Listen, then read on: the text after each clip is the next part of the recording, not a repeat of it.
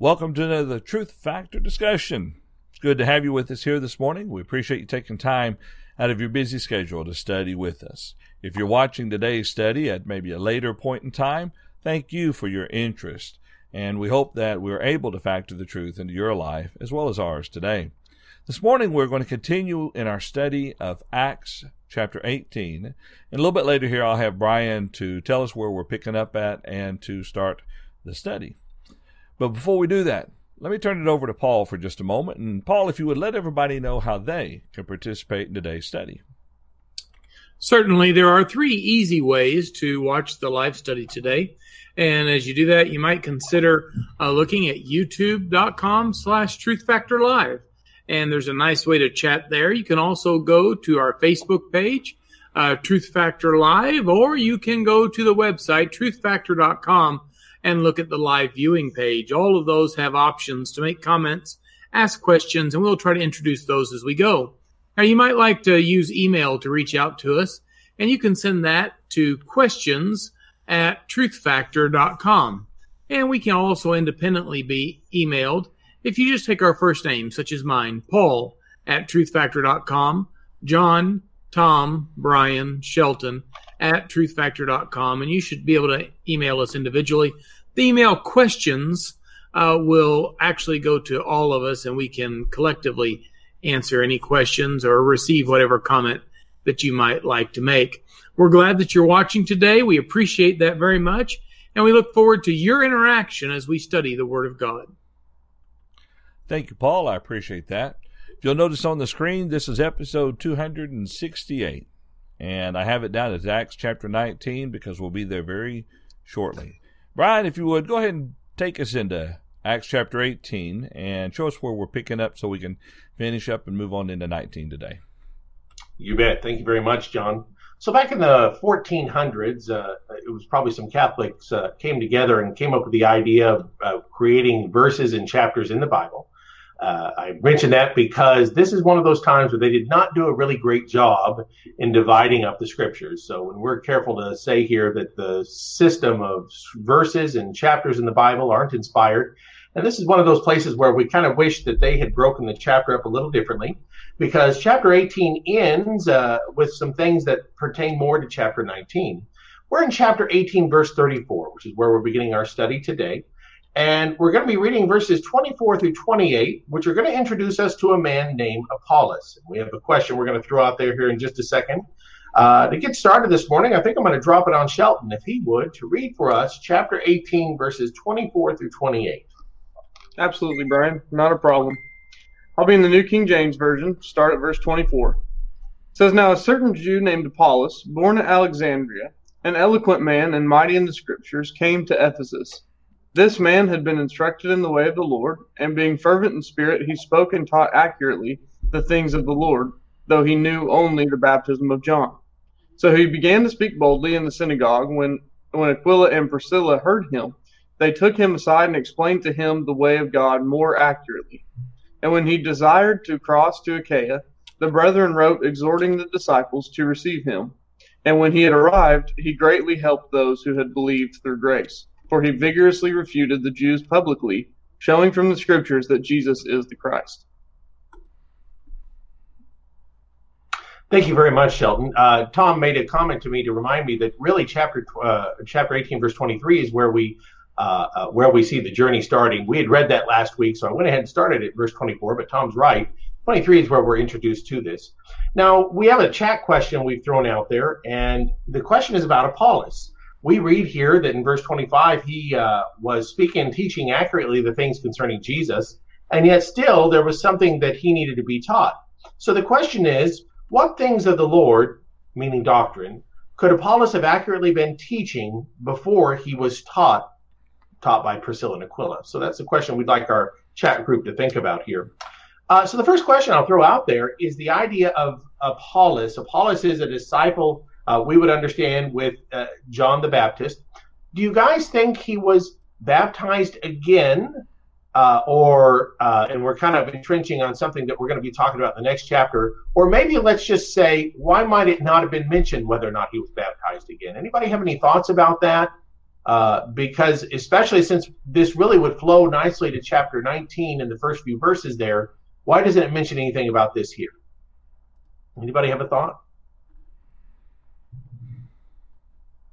I don't think it necessarily really had to, uh, in the sense that it's, to me anyway, the way I read it, it's almost pretty directly inferred that, that that's, you know, what had happened because, uh, like, you know, not jumping into the chat question or anything, but he was accurately teaching the scriptures on other things, but it was only the baptism of John where he was, where he was off. He just hadn't been taught fully uh, yet. And so when they teach him more accurately the way, the only thing they could have been teaching him more accurately would have been uh, about baptism. You know, he knew that Jesus was the Christ. You know, he was already teaching those things. And so um, to me, it's it's it's in there without having to say that it's in there. That's a that's a great answer, and, and that's an important answer to understand that a lot of things are inferred in Scripture, necessarily inferred, and particularly since it's tied to chapter 19, verses 1, 2, and 3. So that's an important point. Hey Brian, um, often often in scripture when we read about someone being taught the truth, we don't always read about everything they were taught. Uh, it, it is uh, sometimes uh, it, will tell them that they preach the gospel, they preach Jesus to them, or, or uh, any number of things. But then we see that the result is always gospel obedience. I, I would doubt it's any different than uh, the same here with uh, with Apollos. that's very good. John, you got any thoughts on this? Brian, one thing occurred to me is it could be from a from a narrator's standpoint. Uh, Luke writing this, Luke may have simply opted not to have mentioned it because in just a few what we call verses later, there'll be another example where he expounds upon it more. Mm-hmm. And so, I mean, and I believe he wrote by inspiration, but he probably used his own thought process in building this, and so maybe. You know, you know what? I think I think John, what you're saying is really important. I think, and I'm going to stop short of saying it's a necessary inference, but I would suggest there must be a strong inference that Apollos is probably connected with those same disciples. After all, they're all in the same place. They're disciples yeah. of John. It seems really unlikely, uh, as I said, not a necessary inference, but it seems very unlikely that they wouldn't be acquainted with each other. So I suspect that the reason it's it's elaborated in chapter 19 for us and not mentioned here in 18 is there's probably such a direct connection between the two too that there wouldn't be much of a yeah. much of a gap there. Possible. Um, so so where did uh, Apollos eventually end up then? So it's kind of tricky. It just says Achaia in verse 27 there, which is uh, one of the, the region of Greece. But where do we know he specifically ended up? Anybody have a thought? Ephesus. I believe it was Corinth, wasn't it? Corinth. At Corinth, that's right, at Corinth. Um, you want to guess what he did there? Anybody have any thoughts about that? He was preaching. Yeah, he, he seems to have done the work of the evangelist there. There's mention of that in First Corinthians chapter three and chapter sixteen, and and uh, you know that's a it's a very interesting thing to read about his his passage over there and his work over there. Um, didn't have a lot of time for our chat group to get into this too much, so um, stepping back, we don't. I don't think we have any answers to our chat question. Uh, as I said, probably just didn't have enough time to think about it. The question though was, what what things of the Lord could Apollos have been accurately teaching? So, what do you think? What do you think he was teaching about Jesus? Oh, I'm sorry, we do have an answer from Gregor. Gregor just now got back with us. Um, and if we can pull Gregor's answer up there, um, there you go. Oh, I see it now. Uh, that that, and I'm sure he means God. That God would forgive. That Jesus was God and the Son of God. So very interesting enough, those were things that John the Baptist declared um, the the repentance, the forgiveness of sins that was coming through the Messiah. And John declared to his disciples that Jesus was the Lamb of God. So he would have had a lot to say about Jesus. He just wouldn't have been able to say that Jesus had arisen from the dead, had established the church under his authority. So, so Gregor, that's exactly right. That, those are some good points. Uh, uh, actually, Brian, I reading into this, it says he taught accurately the things of the Lord. I believe, based on that, that he probably did teach the resurrection of Jesus, oh. and I, I, I, I believe that he knew exactly who Jesus was, and he was teaching about him. He just had some confusion as to John's baptism, and exactly what that confusion was, I don't know. But, but I, that's what I see in this. I, I uh, the fact that it says he accurately taught the things of the Lord to me indicates that he understood who Jesus was. Well, what's interesting, Tom, is that if he did teach the resurrection of Christ, you might you might be throwing us another thought to think about. If he knew the resurrection of Christ, that that that baptism of Christ would have been into the resurrection. And if you're right, then there might it might be an issue that he might not have he might have even been baptized into the resurrection of Christ. Um, yeah, and, if and, he knew about it, one would think he, it would be hard for him not to know about the baptism of Christ and the resurrection of Christ. Yeah, exactly. But there was just something, and and and I. This is one of those examples. I wish we knew more, but we don't. You yeah. know, you know what exactly was he teaching about the baptism of John versus right. the baptism of Jesus? I, I I know that we as brethren get into arguments about whether or not the disciples of John that were baptized before Jesus arose from the dead had to be baptized again. I, you know, that's a source of debate. Uh, but the bottom line is it has absolutely zero bearing on us today because uh, there's nobody alive today to whom it could possibly apply. So, uh, but I mean, there's there's debate over those types of things. You, those baptized in the name of or baptized by John for the remission of their sins prior to Jesus being raised from the dead and the beginning of the church, and those baptized in the name of John after Jesus arose from the dead. So I mean, there's, I mean, and again, uh, we don't have an answer for it. I, you know, I, I mean, we have our we have our theories and we can make our arguments and so on and uh, good arguments, I think, on both sides. Uh, Thanks, Tom. Uh, John, so, you got anything on this, Dad? Yeah, and and so that's the challenge with this. Yeah. The only thing that that kind of and this takes an an assumption, and into chapter nineteen just a little bit. If we assume Apollos is the one in Corinth who taught the disciples that they find in chapter nineteen, when um Paul travels. He says, Have you received the Holy Spirit? The reply is, We have not even heard if there is a Holy yeah. Spirit. Now that makes me wonder whether or not they knew about Pentecost. They probably didn't know about the events on the day of Pentecost. Um, if they didn't know about that, it's possible they didn't know about the death and resurrection of Jesus. It would be hard to to teach about Jesus, teach about his resurrection, and not teach about Pentecost because it was only 50 days later after his resurrection. And if right. you're going to teach about Pentecost, you teach about the coming of the Holy Spirit. And right. that and that that's what that's why I don't mean to disagree with Tom so much, but I just wonder because of that question, we don't even know if there is a Holy Spirit. Might yeah. point and, to that. And, and, I would say that, and obviously we're going to get into it. I, and I I would say to that, I agree with you, John. And which is the point I'm making is there's there's just so many things we don't. Yeah we don't fully grasp about what was being said. I mean, what what's so interesting about what you read there in verse 26, uh, or uh, or a verse, uh, yeah, verse number 26. They took him aside and explained to him the way of God more accurately, and it's like just immediately there's this change. You know, I mean, and and he's he's vigorously declaring who Jesus is and so on, and uh, it's just very, very abrupt.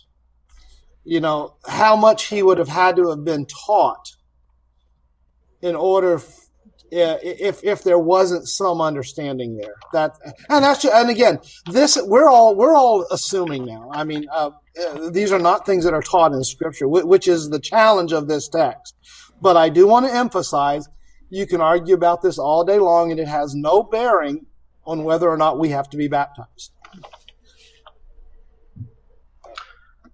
you can only get these kind of heavy debates on truth factor. So that's my thought for the day. Um, so I really we kind of finish up chapter 18 uh, at this point, and so I actually turned the study back over to somebody else only because of the divisions of man. But remember, this really is chapter 18 and chapter 19 here should be connected right together. We have two conversations about disciples of John in Ephesus. Um, one, their relationship with uh, uh, Priscilla and Aquila, and the other with uh, their relationship with Paul Uh, so turn it over to our next host. So I can't recall who's our who's our next host at this point. That would be me. Tom is it. That uh, that would be me. So we do go into chapter 19, the continuation of Apollos, and some events taking place in the city of Ephesus, even though Apollos leaves them. and and uh, uh, so so Apollos leaves well, Apollos leaves the picture, uh, and Paul comes in in place of him. And so uh, let's go ahead and begin here with the first ten verses of this chapter here. And Paul, could I get you to read those? Sure. Acts 19, 1 through 10. And as I'm looking there, uh, I'm reading out of the New King James Version. And Acts 19, 1 through 10, beginning at verse 1. And it happened while Apollos was at Corinth that Paul, having passed through the upper regions, came to Ephesus. And finding some disciples, he said to them, Did you receive the Holy Spirit when you believed? So they said to him, We have not so much as heard whether there is a Holy Spirit. So he said to them, Into what then were you baptized? So they said, Into John's baptism. Then Paul said, John indeed baptized with a baptism of repentance, saying to the people that they should believe on him uh, who would come after him, that is, on Jesus, on Christ Jesus. When they heard this, they were baptized in the name of the Lord Jesus. And when Paul had laid hands on them, the Holy Spirit came upon them, and they spoke with tongues and prophesied. Now, the men were about 12 in all. And he went into the synagogue and spoke boldly for three months, reasoning and persuading concerning the things of the kingdom of God. But when some were hardened and did not believe, but spoke evil of the way before the multitude, he departed from them and withdrew the disciples, reasoning daily in the school of Tyrannus. And this continued for two years, so that all who dwelt in Asia heard the word of the Lord Jesus, both Jews and Greeks. Okay, uh, thank you, Paul. Uh, and, and, again, you know, uh, we read, we we emphasize again we're we're just continuing the dealings with Apollos and the teachings of Apollos and uh, some other things that happen here. Uh, uh, let's go ahead and start here with a chat room question for these particular verses. And it is, and the question is, and I don't know if you're going to pop that up, or do you have that? Yep. Okay. We're, we're already in there. Okay, so the question is, when is it necessary to be baptized again? And uh, so let's think about that question while we engage in a discussion of this. And and and and I'll tell you right up front, even the question itself is loaded. So So, uh, uh, but anyways, uh, getting to the events we find here in uh, verse number one, uh, we find Apollos goes to Corinth. Uh, you remember in the last few verses there, he was sent to Achaia. Corinth is in Achaia and so on. And, and, he has letters of recommendation to the brethren there to trust him that, that he will be somebody who will be helpful for you in whatever it is he's going to be doing. And it's kind of interesting because as he goes to Corinth, Paul comes to Ephesus. And uh, he's going to devote considerable time in Ephesus. We read here in the text two years. Actually, it's two years and three months. And uh, uh, a couple of chapters later, when he is engaged in a conversation at the end of this preaching journey here, uh, uh, he will remind them that he was here for three years. So, so uh, he was here for a considerable length of time and so on. Uh, and he comes to Ephesus, and the first thing he does is he finds some disciples. And, and the first question I would ask, uh, you know, it, it, talks about he finds disciples. Who, who was he looking for? You know, because we find out that these are disciples of John well, was he looking for those who were already believers in Jesus? Any you thoughts? Know, he left Priscilla and Aquila there. You know, Tom, it's interesting. He left Priscilla and Aquila there in the last chapter. So we know that they're disciples of Christ. Um, he spoke one time in the synagogue, but, you know, like I said, it's kind of interesting. It doesn't seem like that created disciples of Christ. So I think it's neat when he gets there. What your question is, uh, who is he looking for? Um, and maybe he's not looking for anyone. Maybe just the point is he comes across these disciples, but they're not disciples of Christ. They're they're disciples of John, um, which is which is not something we would, of course, you mentioned this before. It's not something we would deal with today, but it certainly is an interesting thing for the first century because they would be righteous people, but they wouldn't fully know the way of Christ. Yeah, yeah, exactly. And bear in mind, we're dealing here with a time frame, uh, mid fifties, maybe. You know, at, at, at, the very latest, early fifties to mid fifties. So, so understand that uh, you know, let's just for a round rounding sake say the church began in 30 AD. You're talking 25 years later, you know, somewhere in that range. Now, a lot of things have been happening during that time, uh, but there would have still been a lot of disciples of John around, or obviously we know that there were some. There were some disciples of John, and that would be the point that you have here. But he comes here and he finds he finds these disciples, and whoever he finds, uh, you have those who believe in God and are, are willing to follow after God, but they're following error.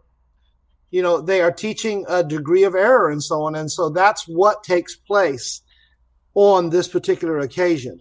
Now, uh, what problems do we find with these disciples that Paul finds when he arrives there?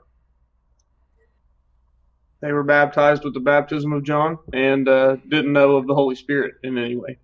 Yeah, exactly. So there was obviously some false teaching that was associated, or and it, it was false based upon the timing, by the way. You know, based upon the timing of it. Had these things been taught prior to the resurrection of Jesus, they would have been accurate, or and and uh, or and uh, possibly they were accurate. It's just it was incomplete. And I think there's lessons for us in that. But so that's some of what you find as to the problems that are dealing with here. Anybody have any other thoughts associated with that? So we know that they don't know Jesus, and we know that you've got this issue with the Holy Spirit. So uh, they have not received the Holy Spirit, and of course their response is, uh, "What Holy Spirit?" You know, uh, we we haven't even heard of it, and so on. And that that causes Paul to ask the question: Into what then were you baptized? And of course, they said into John's baptism. And that leads me to ask how did Paul contrast the baptism of John with the baptism into Christ? The baptism of John was to lead to the baptism of Christ. He, he preached that it was, uh, you know, and we read about this in the Gospels when we look at John. Uh, but when he was baptizing, he was preaching that you needed to be looking for the one to come after him uh, and that was supposed to be the, you know, kind of leading up to Christ. Right. Yeah. Ex- exactly. Other thoughts? Because I, I know you've got other things that are associated with that. Um, it, it, it is things leading up to Christ. So, I mean, it would remember one of the things that, that John taught as he was preparing the way that this is the time you know, we are living in a time where there that the Messiah is coming, and uh, uh, there were people that were willing to follow after that. And of course, Paul emphasizes those things concerning this particular baptism. Uh, and again, we don't have the complete teachings on this occasion, the questions and so on. But what was their response in verse 5? No, they were baptized in into the name of the Lord Jesus. They responded. exactly, exactly. And what happens? What does Paul do after that? It, it's interesting this point here, Tom. Uh, we we talked about this a little bit in our Bible class uh, last Wednesday. We're going through Ephesus or Ephesians. Sorry, uh, we're going through Ephesians in chapter one, and the points made there in that chapter that we are sealed with the Holy Spirit. And we were kind of going into talking about what that meant. And in doing that, we went to places like Acts chapter 2 and verse 38 and here in Acts chapter 19. Uh, and it seems that when we're baptized into Christ, Acts chapter 2, verse 38 says, we receive the gift of the Holy Spirit. And Ephesians chapter 1 uh, would suggest that we are sealed with the Holy Spirit. Yes. And uh, some people would say that that would, is in some form of a miraculous sense.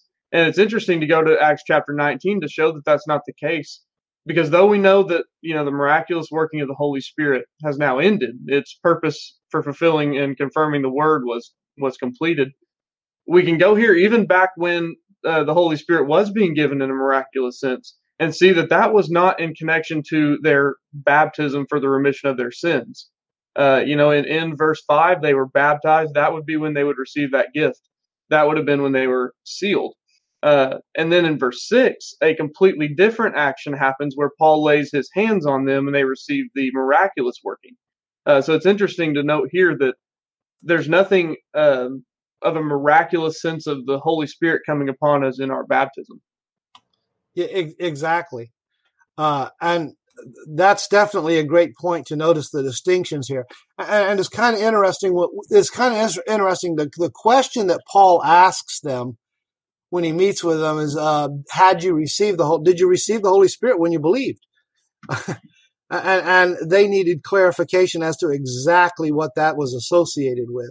So that that's very much an interesting observation. So you look at this text, you've got the Holy Spirit in two different formats or or in, in two different ways uh, as to the receiving of the Holy Spirit. So that that's a good point. Anybody else uh, have any other thoughts on this?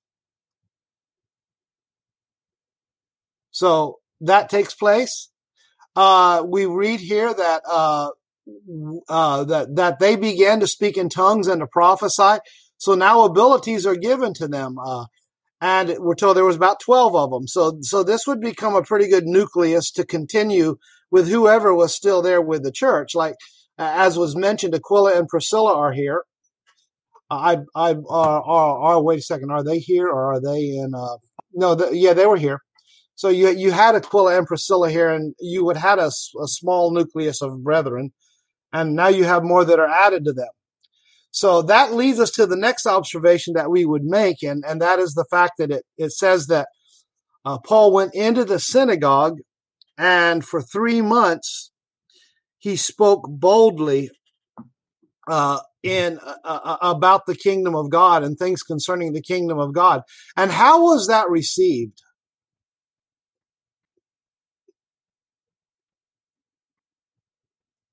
Any thoughts? Well, well you know, obviously go some. Oh, go ahead. Go ahead, Paul. I'd be happy to hear what you have to say. I was just going to say some must have received it well, but it does tell us that some were hardened and became disobedient, speaking evil of the way. Right.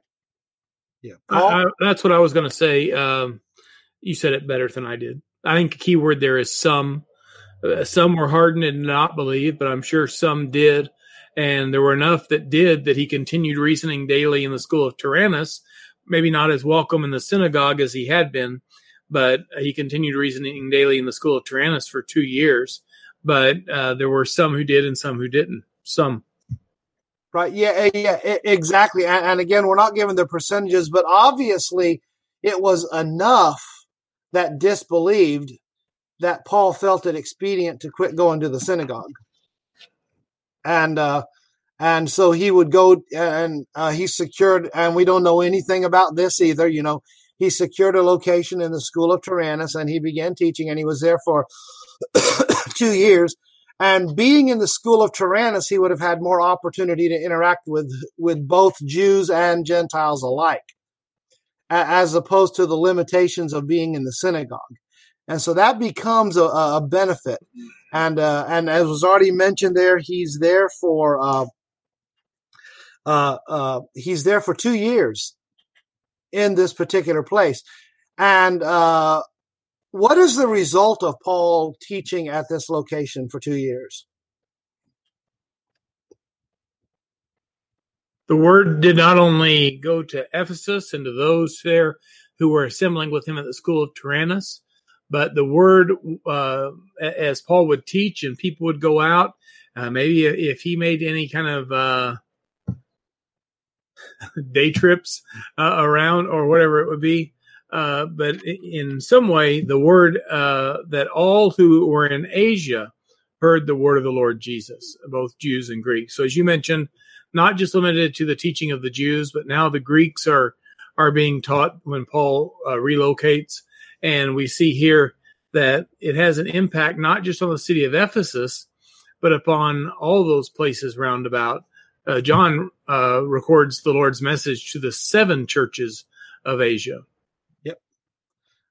absolutely, and and that's the observation to be made. You know, uh, when you get, like I said, when we get to Acts chapter twenty, where Paul tells them, "I will for three years I did not cease to warn you," we have two years, two years and three months here, so we've got another nine months. I suspect that Paul did some traveling throughout Asia while he was at Ephesus. You know, he would make short trips, but also Asia being the type of a of a city it was would have received a lot of individuals that would have carried the gospel beyond just simply the uh, the walls of that particular city. And, that's how the gospel spread in the first century. And so you have many, many who are believing in him. And Paul's able to stay here longer. And it's kind of interesting that toward the end of these preaching journeys that Paul has, he's staying longer at places. You know, I mean, uh, uh, which becomes interesting after they become established. There's more that needs to be done. So, any other thoughts that anybody has on any of these verses going through verse 10? Okay, if not, uh, let's go back to our chat question. And uh, I guess we, do we have some uh, answers dealing with that? Okay, yes. uh, when is it necessary to be baptized again? What kind of uh, answers do we have there? The first one comes from Gregor. I, I says, actually think that actually goes back to our previous comment, John. I'm sorry. Oh, oh, there it is. I'm sorry. I'm sorry. I apologize. I shouldn't have said anything. do you want to read it, Brian? Sure, sure. Let me let me uh, save face here. Thanks. Uh, baptism. Did you understand that you were dying to your old self? Did you do so out of obedience to God? Were you baptized as a symbol of Christ's death and resurrection, as well as removal of sin? Yeah. And those are those are clearly great observations to make. And then he then he goes on and he has another statement after that. Um, where he makes the point, you know, if no to any of the above, I would uh, I would consider being baptized for the right reason or baptism for the right reasons. And, and of course, the whole point of my question in asking that is uh, is there's times where people need to realize that even though they were baptized, even though they were immersed in water, even though they understand who Jesus is, and again, we don't uh, we know that there were some misunderstandings about Jesus here, but understanding who Jesus is, if you're baptized for the wrong reason, you need to be baptized for the right reason. And and I made the point that I, I think this is a loaded question because if you think about it, when you talk about being baptized again, or we sometimes use the term rebaptized, in reality, is that what you're doing? in, in reality, what's happening is you're being baptized for the remission of your sins for the first time. Yeah, yeah rebaptized is a convenient phrase, but yeah, exactly. it, I'm not sure it accurately represents the. I mean, there's multiple baptisms in in Scripture. Uh, Paul writes to the Ephesians that there's one baptism, and I believe he's referencing there that there's one baptism for which all men uh, need to obey, uh, all people need to obey. And so as you consider that, if you've if you've done it right, then there's no reason to do it again. But if you've not done it right, it's time to do it right for the first time. Yeah, for, and that's the whole point. It's time to do it for the first time. But but but Gregor brings up good examples. I mean, if you were not baptized for the right reason, if you were baptized to please your parents, if you were baptized to please your friends, uh, if you were baptized without fully understanding what you were doing, the commitment of it, uh, yeah, and and the the way that I would tell somebody about that, if you're not sure, it's better to be baptized. If you pardon the expression, it's better to be baptized again to make sure. Because and and the point that I would make is, if for some reason you were baptized for the right reason, if God accepted it the first time, the second time is not going to nullify that. But if you were not baptized for the right reason, or God did not recognize it by being baptized properly and with a proper understanding, there's no doubt in your mind, which is the significance of it. So, anyways, anyways, uh, this is a great passage to emphasize somebody that, like, say they come from the denominational world. Oh, I was baptized, but you understand they were baptized because of the remission of their sins instead of for the remission of their sins. Uh, do it again. Remove any, remove all doubt because, you know, uh, from that standpoint. Any other thoughts on that? Yeah, Tom, I've got something to throw in here to this. Oftentimes, we members of the Church of Christ are accused of putting of, of putting an emphasis on baptism that comes across as if we're saying all you've got to do to be saved is to be baptized, and um, and, and I see this often because you have this attitude because many times when you have someone who decides to um, become part of a congregation. And I know of one case in particular where one of the spouses years ago were baptized in a denomination. And the baptism at that time, it would have been because of the remission of sins, not for the remission of sins. In other words, she would have been saved first and then she was baptized. Well, many years later, after getting married to someone who's a member of the church, well, you know, I was baptized. And everybody's like, fine. That's great. You know, it's like that's all you got to do is be saved, is be baptized. It doesn't matter the reason. It doesn't matter the reason as long as you're baptized. But what you've been talking about here, reasons do matter. It's it's you know you could have someone you got two you know, let's say a family they go out camping and you know three of the kids they're all swimming around in the lake. Well, that night they're going to have a little devotional around the campfire, and and and one of the the people with them is not part of their family. Um, but they, they teach him about Christ and he says, I'm ready to be baptized. And they'll say, great. You were in the water three hours ago. That's good. You're baptized now.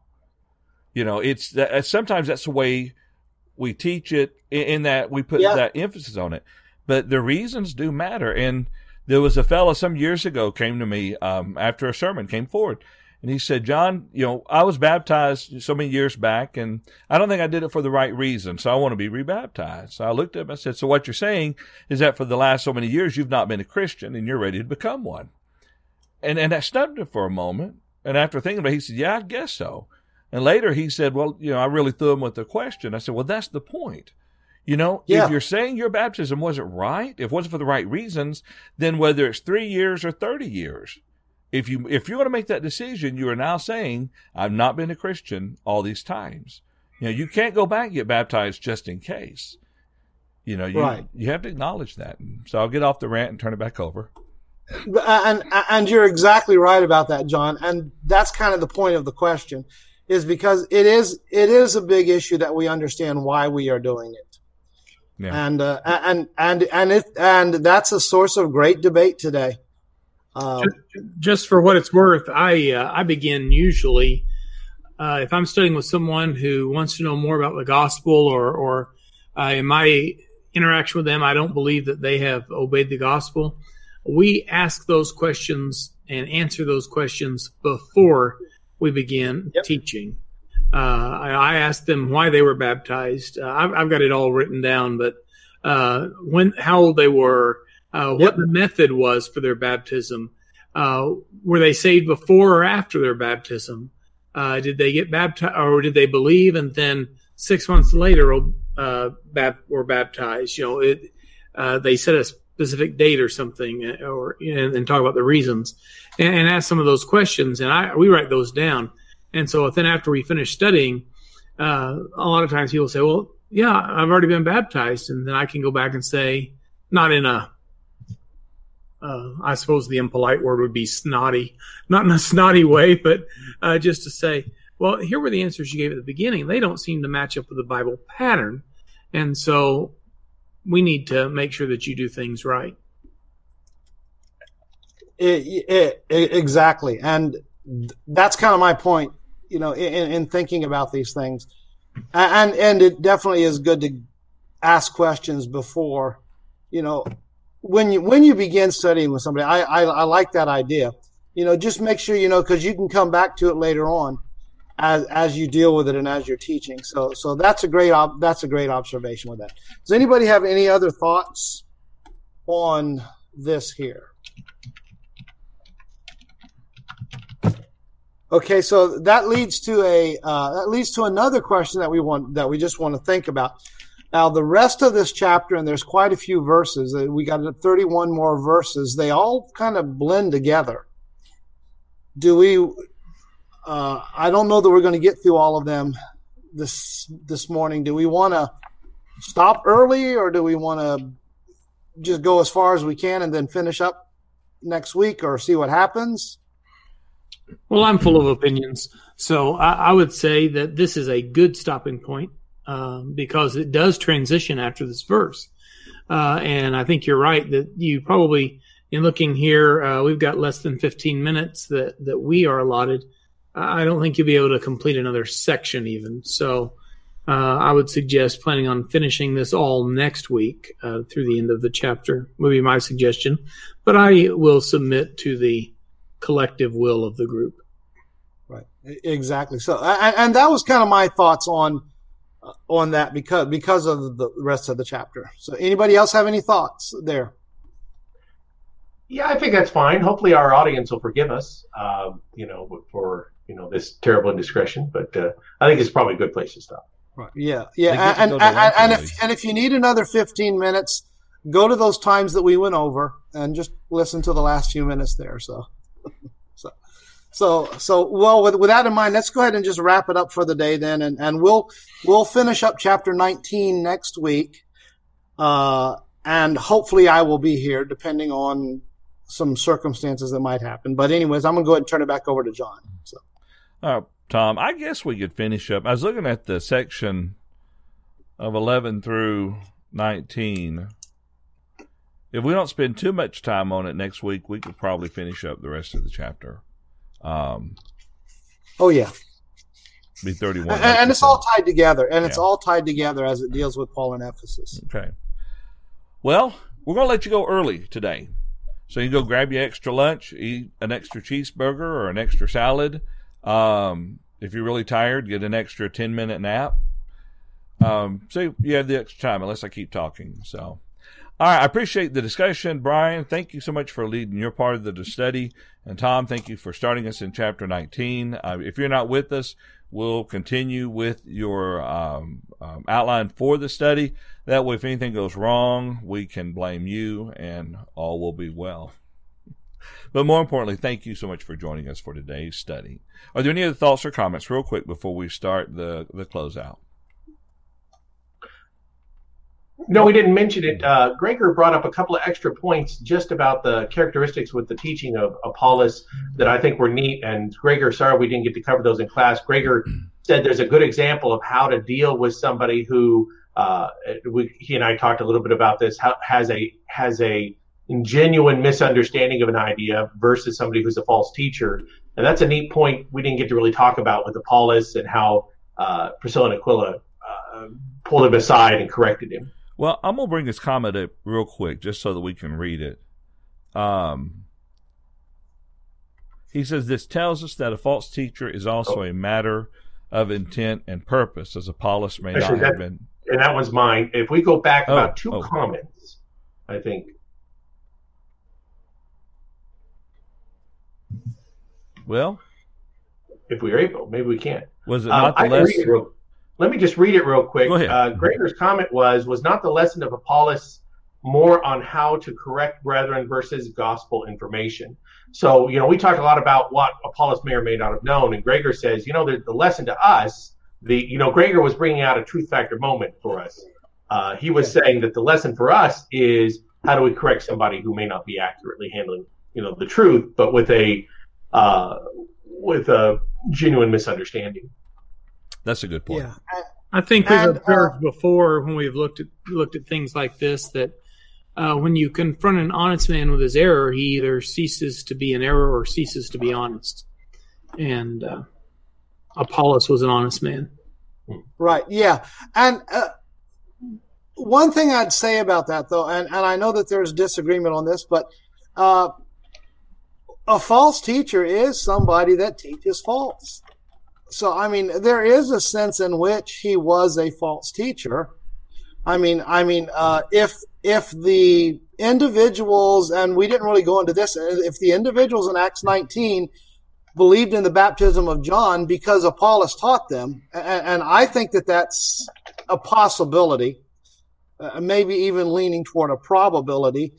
They were misled as a result of what they were being taught That has nothing to do with the sincerity of the motives of Apollos. We want we like to make a distinction between the false teacher that uh, has devious motives and the false teacher or, or and the one who is teaching error. And I think that distinction needs to be made. However, they're both false teachers in a sense. It's just one is willing to be corrected and one is not. I and think that's my thoughts on that. I think that's an interesting point. I mean, if if, if we're going to say uh, Bible things in Bible ways, then Second Peter two uses the term false teacher and very clearly defines that individual. You know, but then It- we we see Galatians chapter one and the Jews, and you know though they're not called false teachers, we see their teaching error as well. There seems to be an alignment, uh, and I'm not sure if uh, if the term false teacher is a title, uh, and it's equated with false prophets in the Old Testament. And we know the false prophets, like in the days of Ahab and Jezebel, for instance, Mhm. uh, that that uh, spoke against God and, and would not change. And, and so it, it's going to depend upon uh, the idea of are you thinking of a false teacher and the idea uh, of someone um, just as a blanket generalization of anyone who teaches anything that's false that or are you thinking of as kind of a title that's given uh, here in second peter chapter 2 and verse 1 uh, that's and, and i just preached lesson sunday about um, identifying a false teacher and i walk through this chapter and make about six different points of what a false teacher that peter warns against looks like in sec- in the book of second peter and that's not that's that does not seem to be someone who's religiously confused who needs to Right. just uh, adjust their thinking or uh, be taught more accurately. Uh, there seems to be more to it, and so it depends. I think on if you're viewing this as a as a specific designation. They're identified. This is a false teacher, or if you're looking at someone who needs to be corrected. Both are dangerous. Uh, both uh, are dangerous. But anyway, I'll be quiet. Uh, yeah, and, and both are teaching error. And, and understand very clearly, I think a distinction needs to be made. I, I, I, I totally agree with that. And it, it needs to be a very, very clear distinction. You need to look at the motives behind what somebody is doing. Uh, but uh, of course, the whole point is, is you need to deal with the error. This becomes a this becomes a subject of discussion dealing with issues of fellowship mm, Yeah. and various things associated with that. That's why this is a serious discussion or, or, or, or, or a serious issue. You know, when somebody's teaching error and you, you believe that they're teaching error, but you, they're sincere, quote unquote, sincere, you know, does that give you the right? Okay, we can sweep aside our differences. We can sweep aside your error and say that you're okay. I, I think what it boils down to not. is is how it's dealt with on the part of elders. Let's say, Yeah. okay, Yeah. if you have someone in the congregation you find out has been slowly driving a wedge within the congregation with a doctrine that is false, then as the elders, and you know it is very intentional, you have to step forward with strong um, fervor to Yeah. stop what is going on.